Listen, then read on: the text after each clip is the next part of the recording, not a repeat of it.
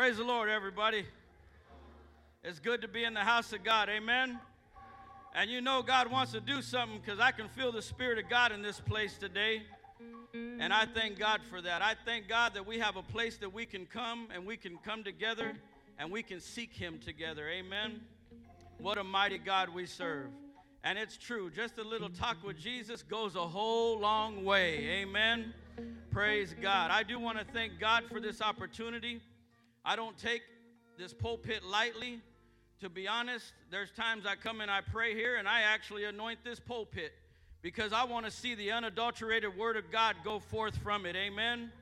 I believe a pulpit should be unfettered. Let the man of God preach and then the pastor can sort it out later. but no, believe me, I, I love my pastor, I love my bishop. I couldn't think of a better men to sit under, amen, and to be led by. And I'm grateful for my men of God in my life. Praise God. I have a lot of scripture to cover today, and I want to get through this. So uh, bear with me. I'm going to be reading uh, a lot. Um, as we go forward, we're going to open up in Ephesians chapter 2, verse 20. We're going to start Ephesians chapter 2, verse 20, and we're going to read through 22. And then I'm also going to read Psalms chapter 11, verse 3. If you have your Bible, say amen. If you don't have your Bible, say oh me. Praise God. Acts chapter, or excuse me, Ephesians chapter 2, verse 20, the word of God says, and are built upon the foundation of the apostles and prophets Jesus Christ himself being the chief cornerstone, in whom all the building fitly framed together groweth unto an holy temple in the Lord, in whom you also are builded together for a habitation of God through the Spirit.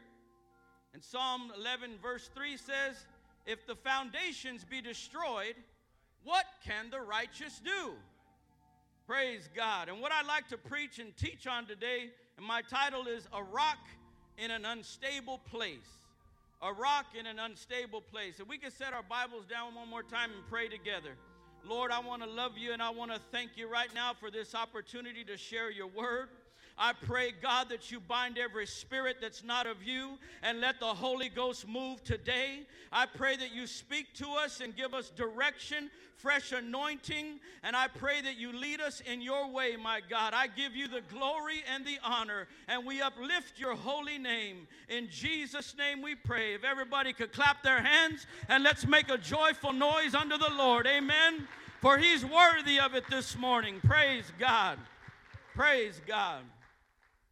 So when, when building my Bible study today, I asked, or yesterday to be honest, I asked good old Uncle Google about the cornerstone of a building. I found a couple of interesting answers that I would like to share with you. From one article, it explains a cornerstone as a ceremonial masonry stone set in a prominent location on the outside of a building. There is often an inscription on the stone indicating the construction dates of the building and the names of the architect, builder, or other significant individuals. Can you put up that picture I asked earlier? So here, I'm going to show you a picture of what could be a, considered a cornerstone on our church building today. Did I put it on there right? Praise God. I want to read this one more time. It says, There is often an inscription on the stone indicating the construction dates of the building and the names of the architect, builder, or other significant individuals. Outside in the front over here in our corner, we have this sign right here, and it says, A man and a woman passed this way, blessed of God, from 1943 to 1983 we can consider this as a cornerstone of our building. And if you know anything about what Elder Terry did, he came here to Bakersfield in the 40s and he looked over this valley and he prayed that God would send someone to preach the truth to this city. Amen? But God had a different idea than Brother Terry and he stirred his spirit and he said, I'm going to put you there to tell the truth to this city. Amen? And in 1943, our elder began to start in a little storefront building and he began to build with seven people. And look where we're at today. Amen. Because there was someone who would stand up and stand up for the truth. And I thank God for that today. So there was a builder, there was an architect, and there were significant individuals. And it says a man and a woman. Doesn't have his name, but we know who that is. We know that that's Elder and Sister Terry, and with her many prayers and many seeking times, seeking the face of God, here we are today, church. And I thank God for my church today. Amen. Are you thankful for your local church today? Praise God. I remember the first time I stepped into this place, it was the most magnificent thing to me. Believe me, I came here and the first thing I wanted to do was hang out and pray somewhere. I remember giving my first tithe offering and offering to Elder Frost when I got out of prison and I had made some money there and I paid my first tithes when I came to this church. And I was honored to do so. Praise God. And I look back and I, I thank God that there was a time I could spend with the elder before he passed on into the next life. And I'll tell you, our, our elder was one of a kind. But I thank God that I was able to be there with him.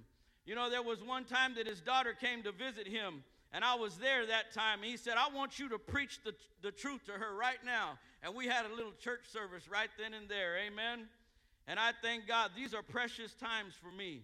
Now, the Encyclopedia Britannica explains a cornerstone this way Buildings were laid out with astronomical precision in relation to points of the compass with emphasis on corners.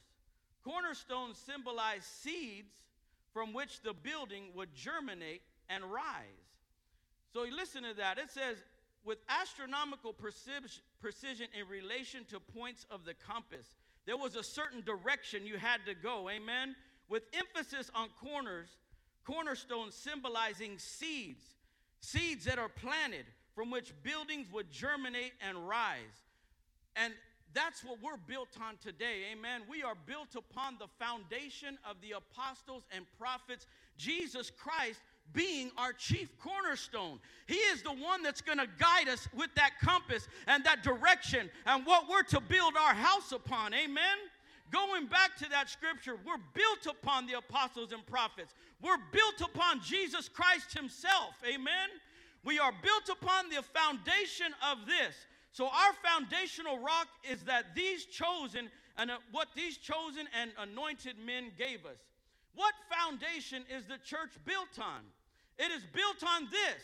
Matthew chapter 16 verse 13 says, when Jesus came under the coast of Caesarea Philippi, he asked his disciples saying, "Whom do men say that I the son of man am?" And he and they said, "Some say that thou art John the Baptist, some Elias, and others Jeremiah or one of the prophets." He saith unto them, But whom say ye that I am? And Simon Peter answered and said, Thou art the Christ, the Son of the living God. Praise God. That's all right. We could clap our hands under that. That's the truth of the word. And Jesus answered and said unto him, Blessed art thou, Simon Bar Jonah, for flesh and blood hath not revealed it unto thee, but my Father which is in heaven. And I say unto thee that thou art Peter, and upon this rock I will build my church and the gates of hell shall not prevail against it. And I will give unto thee the keys to the kingdom of heaven. And whatsoever thou shalt bind on earth shall be bound in heaven, and whatsoever thou shalt loose on earth shall be loosed in heaven. He is our rock, amen, in an unstable place. This is the truth, praise God. This is our foundation. This is how the church is built. You know, when Simon Peter said, You're the Christ, the Son of the living God, he wasn't just saying something simple. He was proclaiming that Jesus Christ was God manifest in the flesh. Amen. Because when you're a one God believing Jew, you're not just going to call anyone Lord. You're not going to call anyone Christ, but the one who came and manifested himself in flesh today. Praise God. And with that, Jesus gave him a blessing for that revelation. And I'm telling you, it takes a revelation to keep you in the church. You must know who God is. Amen. You must know that Jesus Christ is God. You must know that. In your gully, you got to get it in you because that's our foundation. Amen. That's our chief cornerstone today. Praise God. And with that blessing, he said, Upon this rock, upon this truth, I'll build my church. You know, some churches try to say, well, Peter was that rock and they built it upon his uh, grave, grave and, and they built the church on that, and that's the true church. No, no, no. Peter means stone. Jesus is the rock. Amen. Jesus is the rock today. Praise God. And what's so beautiful is the gates of hell cannot prevail against this church. The gates of hell cannot prevail against this one God revelation and this beautiful truth that we have today. And I'm grateful for this truth. Amen. And what's so beautiful is that He gave him the keys to the kingdom of heaven. And here in a little while, we'll watch Him use those keys. And He has the power to bind and loose on heaven and earth. Praise God. And this gospel is what sets you free. You know, people right now are bound in sin. They're bound in religion. They're bound in, in different types of Christianity. And we have the answer, church. I'm not lying. Believe me, I've tried it. I've went here and there. I know what's out there. And I'm telling you right now, you are in the church of the living God, and you ought to thank God today for it. Amen. Praise God. Praise God. So what else is a part of this foundation since we're built upon the foundation of the apostles and prophets? Acts 2:37 says, "Now when they heard this, they were pricked in their heart and said unto Peter and the rest of the apostles, Men and brethren, what shall we do?" Then Peter said unto them, Repent and be baptized, every one of you, in the name of Jesus Christ, for the remission of sins, and you shall receive the gift of the Holy Ghost. For the promise is unto you and unto your children and to all that are afar off, even as many as the Lord our God shall call. And with many other words did he testify and exhort, saying, Save yourselves from this untoward generation, or this crooked or unstable generation. Then they that gladly received his word were baptized, and the same day were added unto them about 3,000 souls. And they continued steadfastly in the apostles' doctrine and fellowship, and in breaking of bread and in prayers. And that's what we're doing here today. Amen. We're continuing on in the apostles' doctrine. We're continuing on in this foundation that's been given. Why? Maybe not just for us, but we're laying a foundation for new ears in here and new eyes in here that they can hear and see what we have today. Amen. Let us never get away from our foundation. Let us never forsake this beautiful truth, but share it to the world. Amen. Because it's commanded of, of us to do so. Praise God. This is our rock. Amen. And we still get together in fellowship breaking of bread and prayers. And that's the key, amen. You want to be kept continue in this. Praise God. This is our foundation, and it is immovable. Praise God. Now, if you read this chapter as a whole, you will see a whole lot going on. This Acts chapter 2 has a lot of information in it, if I could put it that way. When you start off in Acts chapter 2, verse 1 through 4, you see the outpouring of the 120. You see them being full of the Holy Ghost, speaking in other tongues as flames of fire. As that goes on, you see them, and they're in, in, in the time of Pentecost. So all these Jews gathered from all different types of states and cities have gathered together, and they're hearing this commotion. And these people are having the first crazy apostolic Pentecostal church service, if I could put it that way. Amen. They may be swinging from the chandeliers and rolling on the floor, and people are wondering, what in the world is this? They made fun of them. Some of them accused them of being drunk. Today, you could accuse them of being high or whatever you want to say. But they are not drunk as you suppose. Amen. It was a fulfillment of the scripture of the prophet Joel. Were built upon the foundation of the apostles and prophets.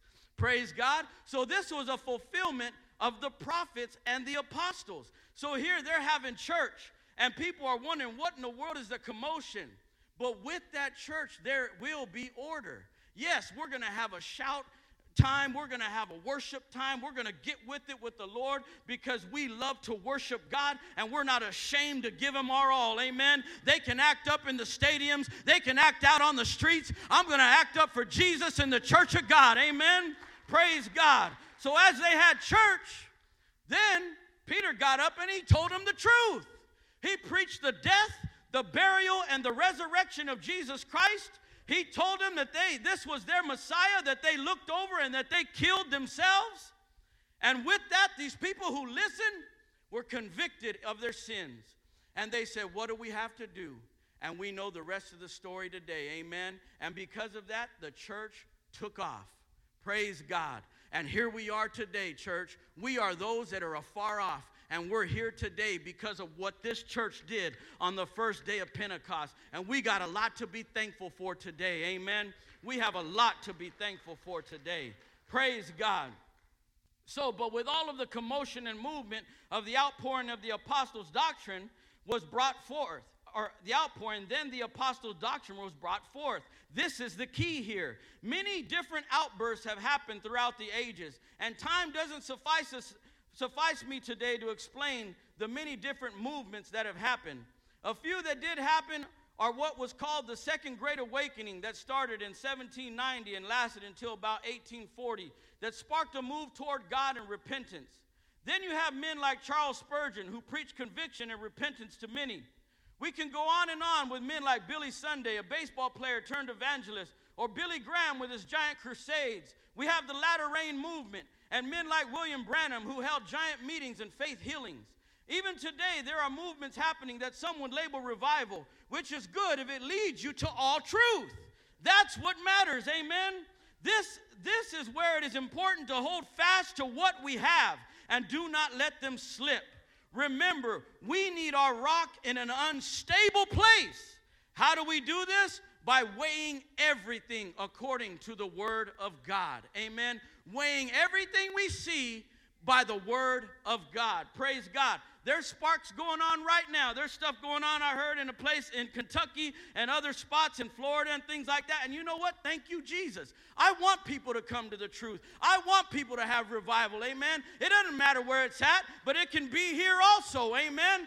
But I pray that with that, it just doesn't fizzle out, but that something's birthed and they come into the knowledge of the truth because that's what saved. Amen. That's what's going to save anyone. Praise God. And when they start searching, we're going to be a hot fire church so they can walk in and get the truth in them and they can be born again. Amen. Praise God. But we must hold on to what we have. Praise God. So, Acts chapter 2 is our example. Yes, let's have crazy, wild, get out church, shout down, and everything like that. But in that, let's find a place where we hear doctrine and we get established and we continue in this doctrine until the end. Amen? Praise God, praise God. This is our example. When something bursts out on the scene, it should eventually lead to an Acts chapter 2 experience. That's the truth. Arroyo Seco in 1914 is a good example.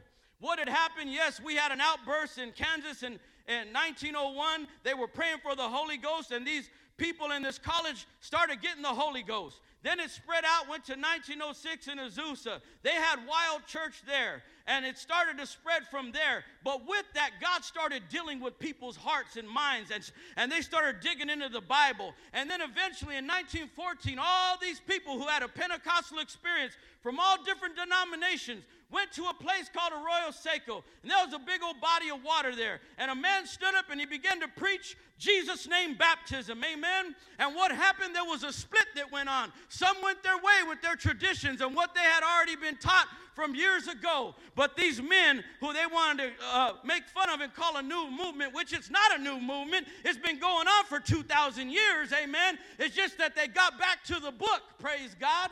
These men were all rebaptized in the name of Jesus Christ for the remission of sins, and here we are today, amen. Thank God for men who have enough guts to stand up for the Word of God over their traditions of men, praise God. And that's what it's going to take even today. We must do what the the Word says, above what our feelings are, above what our emotions are, and stand on the Word of God. Amen. Praise God. Clap your hands if you believe that today. Praise the Lord. Consider Cornelius in Acts chapter 10. Cornelius was a good man, a devout man. He prayed, he fasted, he gave alms to the poor, he helped. Matter of fact, he's almost better than I am sometimes the way I look at it, man, I need to do more. Cornelius was a stand up guy, and he taught his house to fear God. But was he saved? Was he saved? No. But God saw the sincerity of his heart. You see, man looks upon the outward appearance, but God ponders the heart. He knows each and every one of those that are his because he knows our hearts. He knows who really loves him. And so, with that, he saw that Cornelius wanted him, was hungry for him. And he said, Blessed are those who are hungry and thirsty after righteousness, for they shall be filled. And what happened? God sent an angel to Cornelius, told him what to do. Go seek out this man named Peter. And he went and got Peter, and Peter had a vision, and it was basically saying, Go and you, you need to let these Gentiles come into this beautiful truth. And so Peter came, and what happened? Sure enough, there was an Acts 238 experience for the Gentiles. This man and his household, the Holy Ghost fell on them while they were listening to the word of God. Amen. They began to speak in other tongues as the Spirit of God gave the utterance. But it didn't stop there. They still took the doctrine, amen. They were still baptized in the name of the Lord Jesus Christ for the remission of their sins, and revival sparked in Cornelius's household, amen. And that's our example. That's our foundation. That's our rock, amen. Praise God. You see, there is a doctrine called the light or no light doctrine, which basically teaches that a person is saved by what light they have at the time of death. So if they just asked Jesus into their heart and died, then they are saved by their confession of faith. Or others who may not have the apostles' doctrine fully, but believe in repentance and receiving the Holy Ghost are saved with the knowledge or light that they have. But although it pulls at our heartstrings and emotions, believe me, it does, it couldn't be further from the truth. We must stand on the rock. Amen. John chapter 3, verse 5 still says, a man must be born of the water and of the Spirit to enter into the kingdom of heaven. I didn't write that. I didn't do it. Jesus said it. So I'm going to proclaim it. Amen. No matter what. No matter what, I'm going to tell the truth because I love you. And when you really love somebody, you will tell them the truth. Praise God. So, John chapter 3, you must be born of the water and of the Spirit to enter into the kingdom of God. And Mark chapter 16, verse 15 says, and he said unto them, Go ye into all the world and preach the gospel to every creature. What are we to do? Tell this gospel. Amen. Tell the death, burial, and resurrection and the new birth experience. He that believeth what you say, he that believeth and is baptized shall be saved. Jesus said that, not me. I cannot fight against the word of God. Praise God. But he that believeth not shall be damned. I have many people that have hit me up and said, Well, I got the Holy Ghost. I, I thought I was sealed already. I said, Well, let's get it finished. Look what it says here.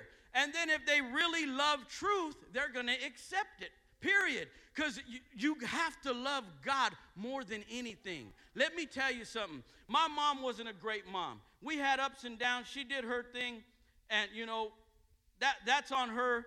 But there's one thing that my mom did do. There are some things that have stuck with me throughout my life, and I thank God that my mom taught me this. She always taught me to love God more than anyone. She would drill that into me, amen. She said, You love Jesus more than anyone, even me or anyone else on this earth. And that stuck to me all of my life. And that's why today I love this truth. If I was the only one standing here believing it, I would still proclaim it, amen. Because I love this truth. I love it. It's inside of me. Praise God. You know, and my, my foster mom, she taught me something too. She taught me to never take the Lord's name in vain. And I, I have dug that in me. I teach it to my children. We don't even say, oh my G. We don't even use substitute words. We don't even want it to come across our lips like that because I love the Lord and His name is holy. Amen. And the world already blasphemes His name. Why don't we who are called by His name honor His name and love His name? Amen. Praise God. Praise God. It says, and these signs shall follow them that believe. In my name they shall cast out devils. They shall speak with new tongues. They shall take up serpents. And if they drink any deadly thing, it shall not hurt them. They shall lay hands on the sick and they shall recover. So then, after the Lord spoken unto them, he was received up into heaven and sat on the right hand of God. And they went forth and preached everywhere, the Lord working with them, confirming the word with signs following. Amen. Praise God. And that's our commission today, church.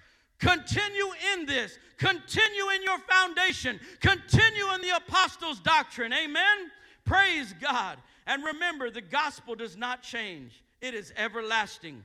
Revelation 14 6 says, And I saw another angel fly in the midst of heaven, having the everlasting gospel to preach unto them that dwell on the earth, and to every nation and kindred and tongue and people This gospel doesn't change. We cannot change this gospel. We have no right to do it. We need to stand for this Acts 238 message whether it tugs at our heartstrings or not. This is still the truth that sets us free. Amen. This is the truth that our Lord died for and rose again. Praise God. And he gave us a hope that maketh not ashamed. Praise God. So this gospel will continue to be preached until the Lord says it's done and over with. And we live in a new heaven and a new earth, like we heard earlier, that we finally can rest. Amen. But right now, we need to keep on plowing. Praise God. So back to our foundation. Acts chapter 19, verse 1. And it came to pass that while Apollos was at Corinth, Paul, having passed through the upper coast, came to Ephesus and finding certain disciples. He said unto them, Have you received the Holy Ghost since you believe? And they said unto him, We have not so much as heard whether there be any Holy Ghost. And he said unto them, Unto what then were you baptized? And they said, Unto John's baptism. Then said Paul, John verily baptized with the baptism of repentance, saying unto the people that they should believe on him which should come after him, that is, on Christ Jesus. And when they heard this, they were baptized in the name of the Lord Jesus. And when Paul had laid his hands upon them, the Holy Ghost came on them, and they spake with tongues and prophesied. And all the men were about 12. Amen. So praise God. Here's another foundation to us. Amen. You're going to come across people, and I love people. Believe me, I want to see everyone saved. I don't want to see anyone outside of the body. But I come across people every day who proclaim to be a Christian, who, who go to church, and I'm glad that they do because believe me, just a little bit of the Lord and the Word is going to help a people a whole long way. Amen. I'd rather them try to live a good life and, and I don't have to worry about them trying to steal my things or try to do something mean to my family. I'd rather have them do that. But are they saved? That's the important thing. We need to stand and be a light in a darkened world. And at the same time, oh, there's so much to be grateful for. Who are we that God would even consider us to know this beautiful truth? Who are we? I think about that sometimes and it blows my mind that God would show me and give me this revelation that I could be here today and have His Spirit and have His name invoked over me in baptism and to know that I am His child today is the most precious thing that I could ever imagine. I love it. Amen. I love it. But I want others to have it. Amen. So when these men who were believers, they, Paul, he didn't mess around. He cut right to the chase. Yes, you believe on the Lord. That's great. But how were you baptized? Many people have been baptized. I was sprinkled as a baby. I was baptized in a Trinity church in the titles. But when I got this beautiful revelation and I seen it for myself, I was baptized in the name of Jesus Christ for the remission of sins. I followed through, amen, because the Lord will lead you into all truth. If you really love him, you'll obey him. He said, If you love me, keep my commandments. Amen. And his commandments are not grievous. It really does blow my mind sometimes when I share the gospel with people and I try to show them Jesus' name baptism and they, they reject it. And I, I, I wonder, why would you reject the counsel of the Lord?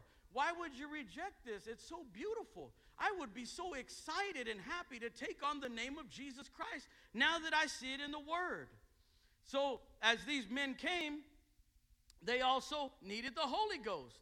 There are many people that they'll just tell them, now that you've accepted Christ, you have His Spirit in you, and now you're forever saved. And I don't want to be ugly, and I'm not trying to be. I need to tell them the truth. Amen? The Holy Ghost is for you, and you can still have it today. And guess what? It's an experience, and it'll transform your life. You won't have to go back to what you were before. Amen. And it will be with you, and it will deal with you, and it'll help you along the way and be a comforter and a counselor like no one else can be. Amen. Just like the song said, a little talk with Jesus makes it right. Amen. There's nothing like praying in the Holy Ghost. Nothing like it in the world. It can fix more in one time of you getting a gully washing in the Holy Ghost than 10,000 times visiting a counselor. I'm telling you, the Holy Ghost can deal with you like nothing else can. There are times where I've went through bouts of depression. My one time my doctor tried to put me on Prozac and I was going through it I threw them pills in the closet. I kept seeking God. I was still struggling. But one night, something quickened me. God got me up out of bed and told me to read Psalm 91. And I read that Psalm 91, and something broke in me that night. And that depression lifted off of me. And I began to leap for joy and praise God and cry and be joyful in the Holy Ghost in my bedroom by myself. Amen. Because I waited on God. I waited on God and He brought deliverance to me. And I thank God for that today. I thank God because the Holy Ghost does heal. Amen. It truly does. Praise God. You see here, this is what is to be done. This is our job that carries the, this torch of truth. We need to carry this truth to everyone we know. Personally, I came, in, came into this as these men in a sense. I, I as I was raised up in, in, in my life, we had gone to the Catholic Church. We had, you know, I, I seen all of that stuff and what goes on there. And as a little boy, you know, I had a really broken home. So there'd be times I'd like to leave on Sunday mornings, and the Baptist Sunday school bus would pick me up. I knew I'd get a free donut, so I went with them. And then there was, uh, I, I could still, yeah, I like donuts, you know. so who doesn't like donuts? So anyway, there were times where up the street, when I used to live on 8th Street over in central Bakersfield, there was a little church uh, up about 10th Street that they would have church services there, and I would go there all the time. I really think they were Pentecostal because I remember them laying out on the floor, praying, talking in tongues, but I just loved to be in that presence. I used to go there and just go sleep on the pew, go hang out in the upper rooms, and just be around those people because it was a safe place for me. Yeah, and I'm telling you, you don't know what these Sunday school children go through or what kind of impact we're making on them for later in their adult life. They'll remember the house of God. Amen. You may not see the fruit today, and it's not about us, about us seeing all that anyway, because one planteth, another watereth. It's God that gives the increase. Amen. Praise God. And He will. He will. Praise God. So, as I came into this, I've always loved God. I always had I've always loved Jesus. I didn't know how to pray. I remember all the way until I was like probably 18, 20. I used to pray, now I lay me down to sleep. I pray the Lord my soul to keep. I didn't know how to pray, but I loved the Lord. I tried to read my Bible on my own. When I was in foster homes, I would read, pick up the Bible and read, and, and I wanted to understand God. But I believed that God was looking on me, and He was thinking on me, and that I was on His mind. And He knew that I would be standing here today. And He brought me this far. Amen. He makes the way for those who love Him today. Praise God. And here I came. And, and at 19, I had a friend of mine that we used to uh, spray paint on walls together and tag. And he had started going to a church. And something stirred in me to go talk to this guy. And I went and found him and I said, Hey, JJ, what's going on with you, man? And he started witnessing to me. He started telling me how he got the Holy Ghost and this church was amazing. And uh, so I went with him to church. And I went to the church over on Mount Vernon at, at the Apostolic Assembly Church. And I had never felt nothing like that in my life. And I couldn't believe it. And I loved it. I mean, I got the Holy Ghost like that because I was so hungry for God. I went down to that altar, I got on my knees, and I said, Jesus. The second time I tried to say Jesus, I was talking in tongues as the Spirit of God gave the utterance. Amen. Because I wanted everything that God had for me. Well, what I didn't have was the knowledge of the truth. I only stayed there a couple of weeks. I ended up leaving, moving in with my sister. We started going to another non denominational church, and this guy baptized me. I told him, Well, this church is saying I need baptized in Jesus' name, but I know in Matthew 2019 it says be baptized in the Father, Son, and the Holy Ghost. He kind of giggled and laughed, and, and then I repeated something I had heard from someone else. Well, I'd rather believe the words of Jesus than Peter. That's ignorant talk.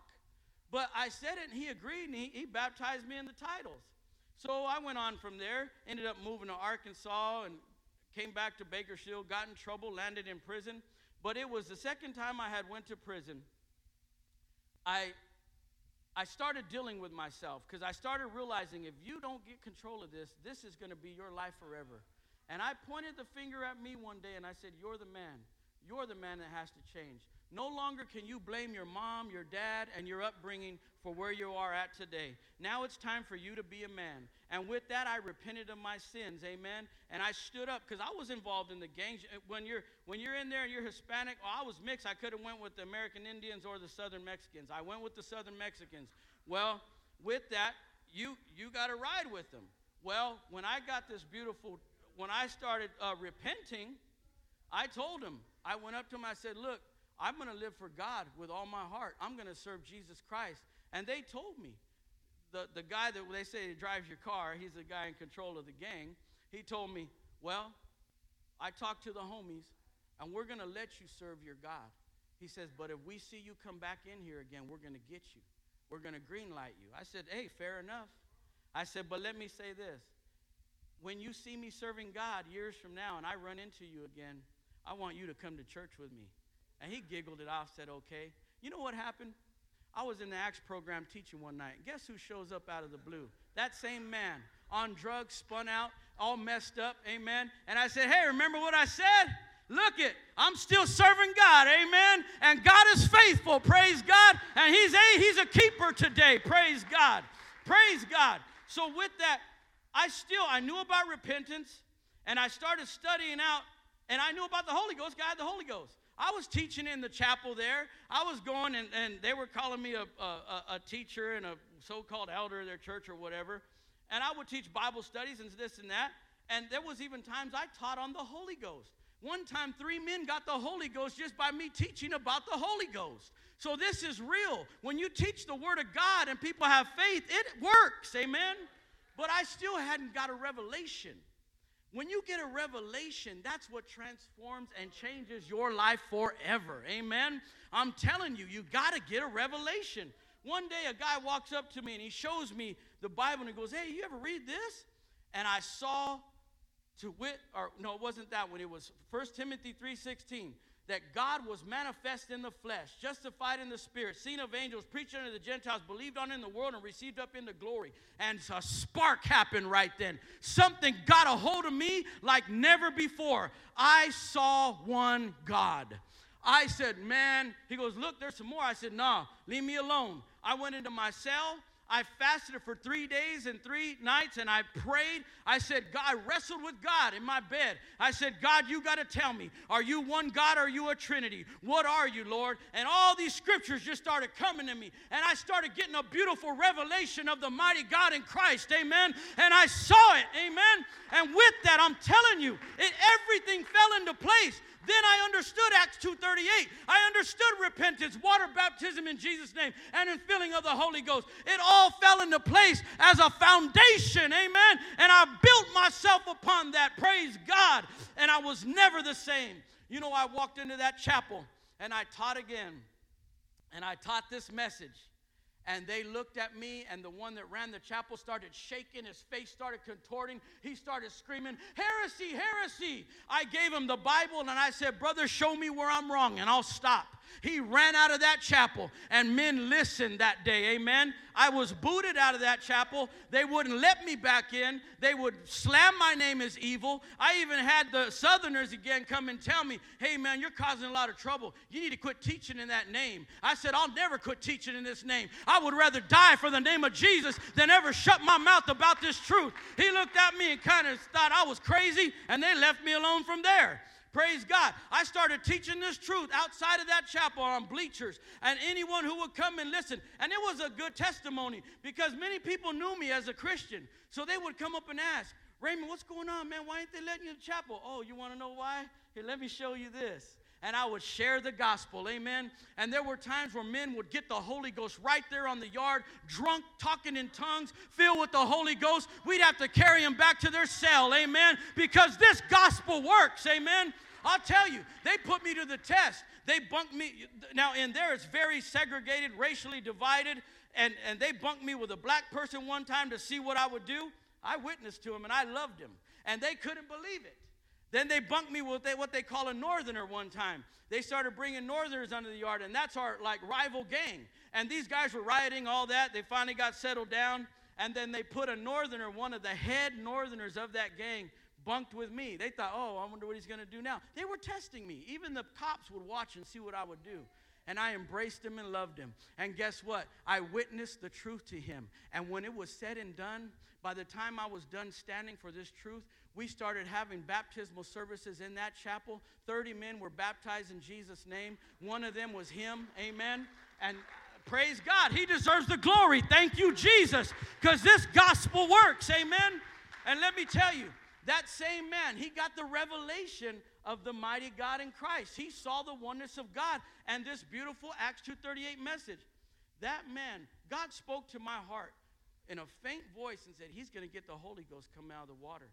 And sure enough, that man was baptized in Jesus' name. He came out of the water talking in tongues as if he was a veteran doing it. Amen. God gave him the Holy Ghost. He confirmed the word. Praise God. You know what happened to him? His gang did beat him up. They sent him to another yard, but he stood for the truth in that other yard too. Amen. Praise God. I wonder who's willing to really take a beating for the name of Jesus. Praise God. I'm willing to go all the way because I love him. Look what he did for us. Look what he did for us. My goodness, he deserves all of it. He deserves our all. Praise God. So I love this truth. This truth is what truly sets you free. Do you know do you love this truth today? You must have a deep love for this truth to make it. So our foundation is built upon the apostles and prophets. What did the prophets give us? Isaiah chapter 9, verse 6 says, For unto us a child is born, unto us a son is given. The government shall be upon his shoulder, and his name shall be called Wonderful, Counselor, the Mighty God, the Everlasting Father, and the Prince of Peace. Amen. In him dwelleth all of the fullness of the Godhead bodily. Everything you need is found in Jesus. There's no more confusion. Do I pray to the Father, the Son, or the Holy Ghost today? Nope. I just say Jesus, and everything is right there with me. Amen. Thank you, Lord, for the truth. Isaiah 7:14 says, there, Therefore the Lord himself shall give you a sign. Behold, a virgin shall conceive and bear a son, and thou shalt call his name Emmanuel. It was fulfilled in Matthew chapter 1, verse 21 through 23 says, And she shall bring forth a son, and thou shalt call his name Jesus, for he shall save his people from their sins. Now all this was done that it might be fulfilled, which was spoken of the Lord by the prophet. We're built upon the foundation of the prophets, saying, Behold, a virgin shall be with child, and shall bring forth a son, and they shall call his name Emmanuel, which being interpreted is God with us. Amen. Praise God. Everything you need is found in that glorious name. Everything you need is found in that person of Jesus Christ. Praise God. Praise God. Isaiah chapter 40, verse 3 through 5 says, the voice of him that crieth in the wilderness, Prepare ye the way of the Lord, make straight in the desert a highway for our God. Every valley shall be exalted, and every mountain shall, and hill shall be made low, and the crooked shall be made straight, and the rough places plain. And the glory of the Lord shall be revealed, and all flesh shall see it together, for the mouth of the Lord hath spoken it. This was fulfilled in Luke chapter 3, verse 2 through 5. It says, Annas and Caiaphas being the high priest, the word of God came to John, the son of Zacharias, in the wilderness.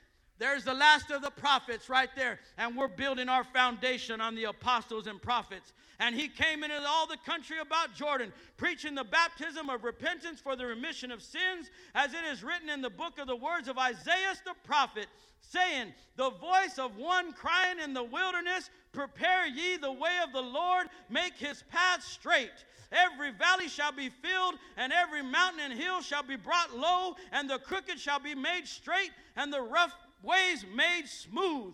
Praise God. And all flesh shall see the salvation of God. That was fulfilled, amen. It said, Our God's gonna come, and He's gonna come, and He came, amen. And John the Baptist proclaimed it, and it was fulfilled in Jesus Christ. Thank God, thank God, thank God for the truth today. Let's clap our hands unto the Lord.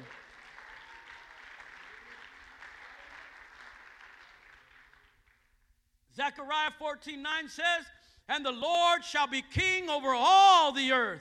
And in that day there shall be one Lord, and his name one. Amen. You want to know what the name of the Father, Son, and the Holy Ghost is? It's one name. It's Jesus. Amen. It's Jesus. Praise God.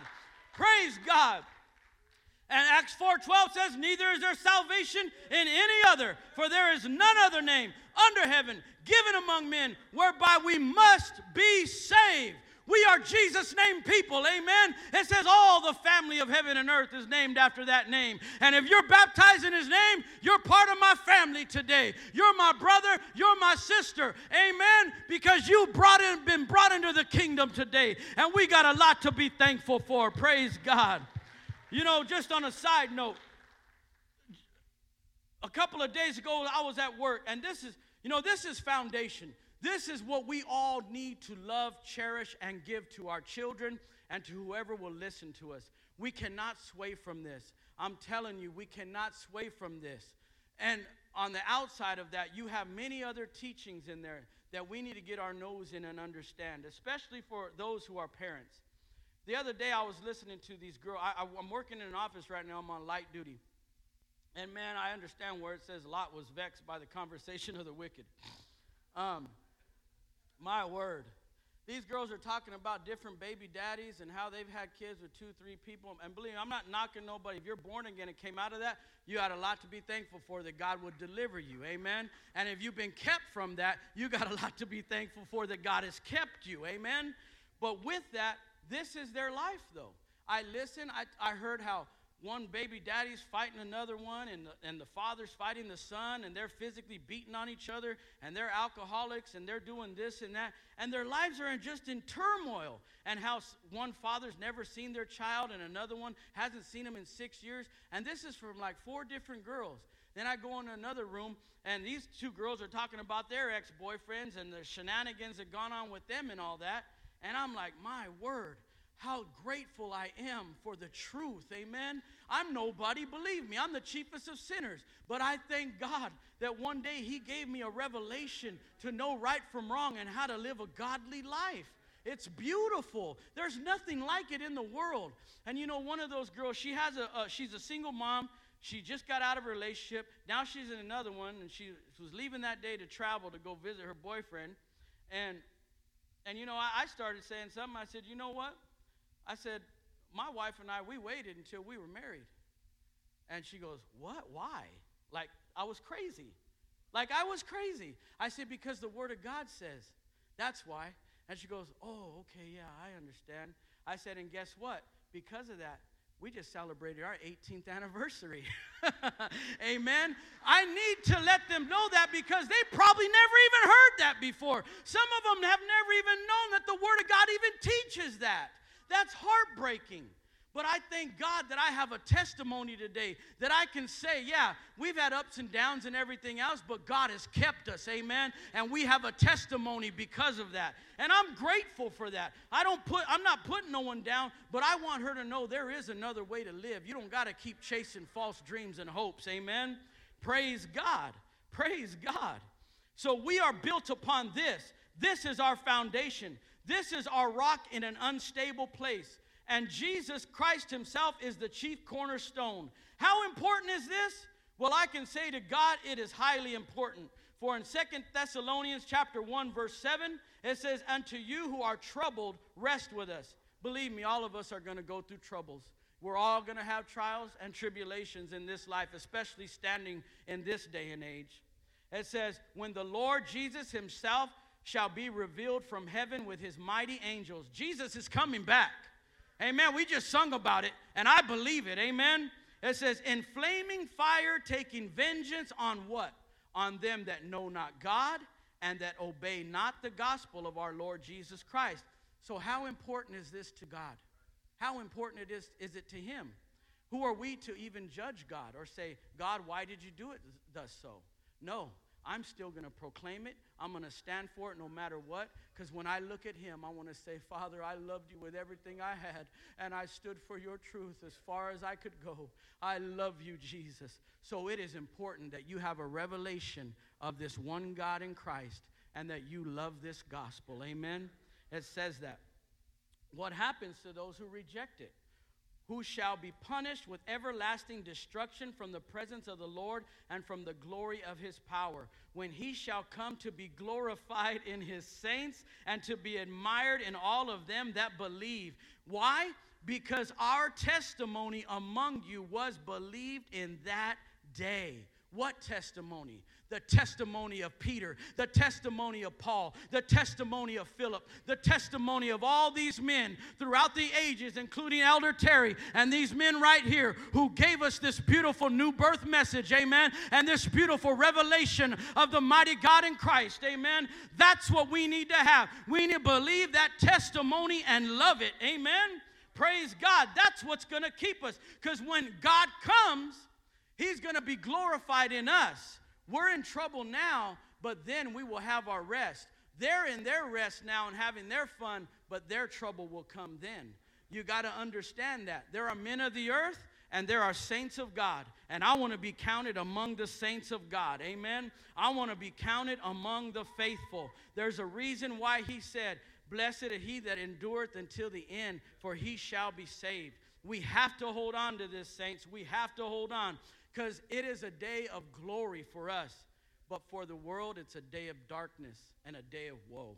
That's no joke. And in Second Thessalonians chapter 2, verse 10, it says, And with all deceivableness of unrighteousness in them that perish. Why? Because they receive not the love of the truth that they might be saved. You have to have a love for this truth. Amen. You've got to love this with everything in you. Hear, O Israel, the Lord our God is one Lord, and thou shalt love the Lord thy God with all thy heart, with all thy mind, and with all thy might. Amen. You have to love this because if you put anything above this, it's your idol. And I'm not going to put anything above the beauty of this beautiful message. Amen. Has it kept you today, church? Is it keeping you today? Do you love this truth? Amen. Do you love this truth? I love this truth. I wonder if we can lift up our hands and just thank God for the truth. Thank you, Lord Jesus, for this beautiful truth. Help us to hold fast to what we have. Hallelujah, hallelujah. The Apostle Paul gives us a stern warning and an insight to how important this message is. In Galatians chapter 1, verse 6 through 10, it says, I marvel that you are so soon removed from him that called you into the grace of Christ unto another gospel. And believe me, there are other gospels out there. There's easy believism. There's ways that I mean, they're baptized for the dead in some places. You got to wear special underwears. Other places, man, Jesus is just a little baby God. You've got all kinds of weird gospels out there, but we got the original gospel. Amen. We have the truth today. Praise God. It says, move from the grace of God, God Christ unto another gospel, which is not another. There isn't another gospel.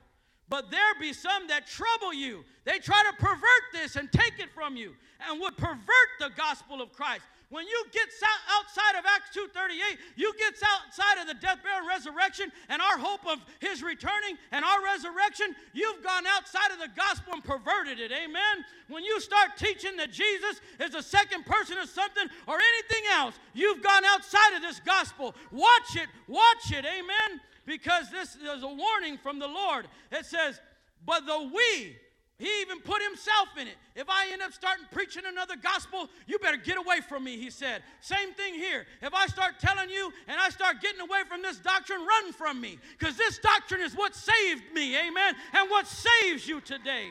Praise God. He says, But though we are an angel from heaven, I don't care if that angel comes glorious, glamorous, shining, and glittery. It do, if it don't preach this message, it ain't the right angel. Amen. I don't care if it comes with golden tablets or anything like that. That ain't the right angel. Praise God. Praise God. Though we are an angel from heaven, preach any other gospel unto that which we have preached unto you, let him be what? Accursed. Accursed. It's a cursed gospel if it's outside of the apostles' doctrine. For do I now persuade men or God?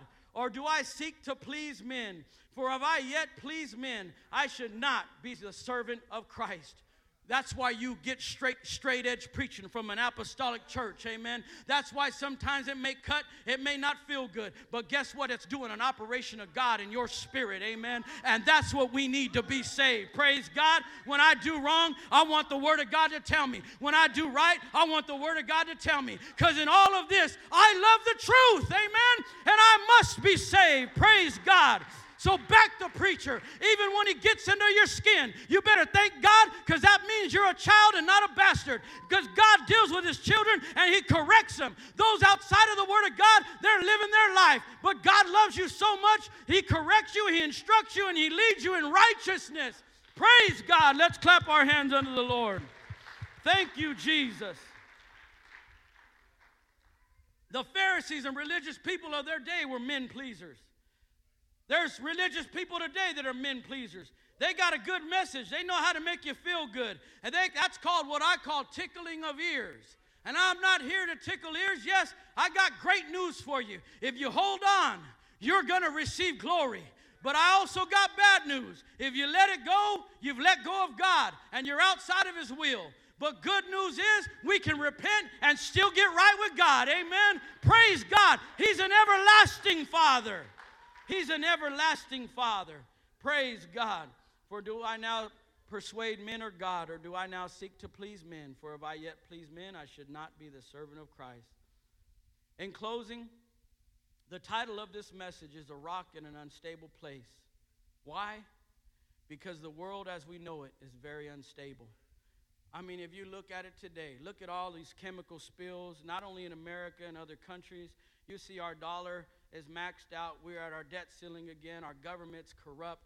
Everything out there is all messed up. We know that. You got to you, you, you gotta be foolish if you don't notice what's really going on out there.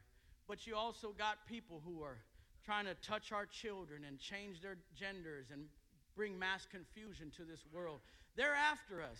And then they're trying to label Christians as extremists now, and we're the bad guys. Hey, praise God anyhow. I'm going to continue on in this truth. Amen. I'm going to continue standing because this is our rock in an unstable place. Musicians, you can come up. So the world is unstable, and this is an untoward generation. But you are in the house of God today, and this is the keeper. Amen. This is why it is more vital now than ever to hold fast to what we have and spread it to our world, church. Don't falter, don't waver and don't get confused with what goes on out there. Amen. Praise God. Let's all stand. I just want to thank you right now for listening to me, and I hope you got something out of this. I pray that we can close in this. I just want to read John chapter 21, verse 15 says, So when they had dined, Jesus said unto Simon Peter, Simon, son of Jonas, lovest thou me more than these? He said unto him, Yeah, Lord. Thou knowest that I love thee. He said unto him, Feed my lambs. And Jesus asked Simon Peter this three different times Do you love me more than these? And today I ask you this, church do you love him more than these? Do you love him more than anything in this world? Does this gospel mean more to you than anything? Does this beautiful truth mean more to you than anything in this world? I wonder if there's anyone right now that just could lift up their hands and just begin to thank God for what He's done for you and that He's kept you. Amen. Let's keep this doctrine today, saints. It'll be well worth it in the end. Let's lift up our hands and begin to pray. Father, I love you, Jesus. I thank you for the saints of God. I thank you for the beautiful truth that you put in us. Lord, I pray that we don't falter, waver, or give up. But I pray that you keep everyone under the sound of my voice and that this message doesn't just stay here, but it goes forth to all the lands. Use us, oh God, and help us to be a light in a darkened world. And let us, Lord God, stand upon the rock that is stable in an unstable place. I love you and I thank you, Father. We clap our hands under the Lord. Thank you, Jesus.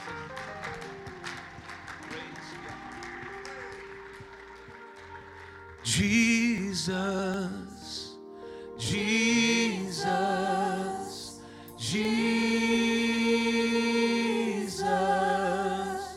There's just something about that name. Man.